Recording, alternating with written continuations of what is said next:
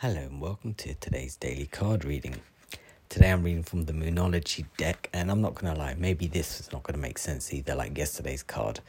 Right, uh, New Moon in Pisces, meditate and contemplate.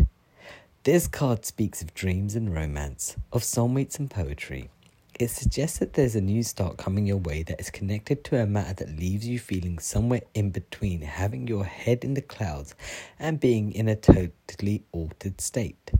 There could be a confusion and there could be confusion and disappointment. If that's what you've had before, then that and and that's what you're expect. No, there could be some confusion, disappointment if that's what you've had before and that's what you're expecting. Hmm, fair enough. However, you're onto a good thing if you're onto a good thing, then wish hard because the words of your soul and your heart could bring about manifestations of your dreams. If that all sounds a little wet and watery, then that's a Pisces sign for you. This is the last sign of the zodiac, and the new moon in Pisces can suggest a last ditch chance to make your dreams come true. Well, that's a bit dark. Um, last chance ever. No, probably not ever anyway. Uh, use your feelings to guide you now. Logic won't work right now. Uh, that actually makes uh, perfect sense. Whatever situation you're going through is about to be healed and face your fears, they may be holding you back. Well, that's just pretty much anyone, right?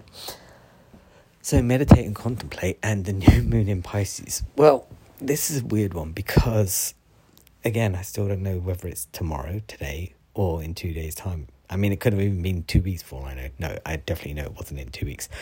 But the kind of energy that is going around right now is a bit of um, be careful what you wish for, but don't stop wishing, right? It's a time where you're negative, the things that you look at negatively, look at them positively. The things that you look at them positive, uh, in a positive way, don't be so positive about them because you might be giving them more credit than they deserve. I would say look at them negatively, but that's not the greatest advice ever.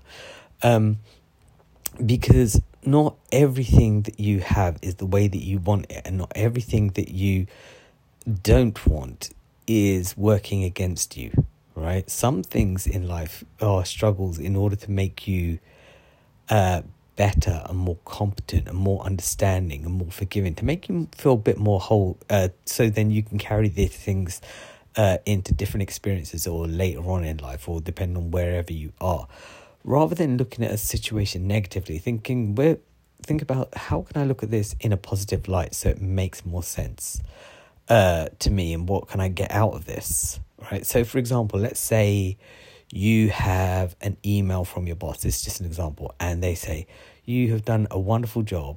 It's all been great, blah blah blah. However, and it's the however that you hang on to. You completely disregard all of the positive things that that go on and on and on, and you just think um, it's the, the lingering negative thing that makes that turns one uh, good thing into a bad thing for you. Little things like that, right? And um, then you have all of these positive things like oh wow i love your hair i love your uh, your your whatever you have your jacket or something some people could be using that as a bitchy way just to sort of take digs at you when realistically they don't actually like you right? So you say, oh, wow, that person likes, da, da, da, da, da, and you're just like, and they're realistically just laughing at you behind your back, but you're just taking on this compliment when it's realistically backhanded, right? So you kind of have to be somewhere harmonizing between your yin yang, but at the same time at disharmony with your yin yang. So it kind of throws your life into a different perspective and different views and different ways of looking at things. And that's kind of what this this moon is trying to get you to to see. So you sort of um, mix up your, the way that you do things to bring introduce new thing, good things into your life, uh, whilst you filter through the crap, so you can start seeing the woods for the trees. Anyway, I'll be back tomorrow with another card. Bye.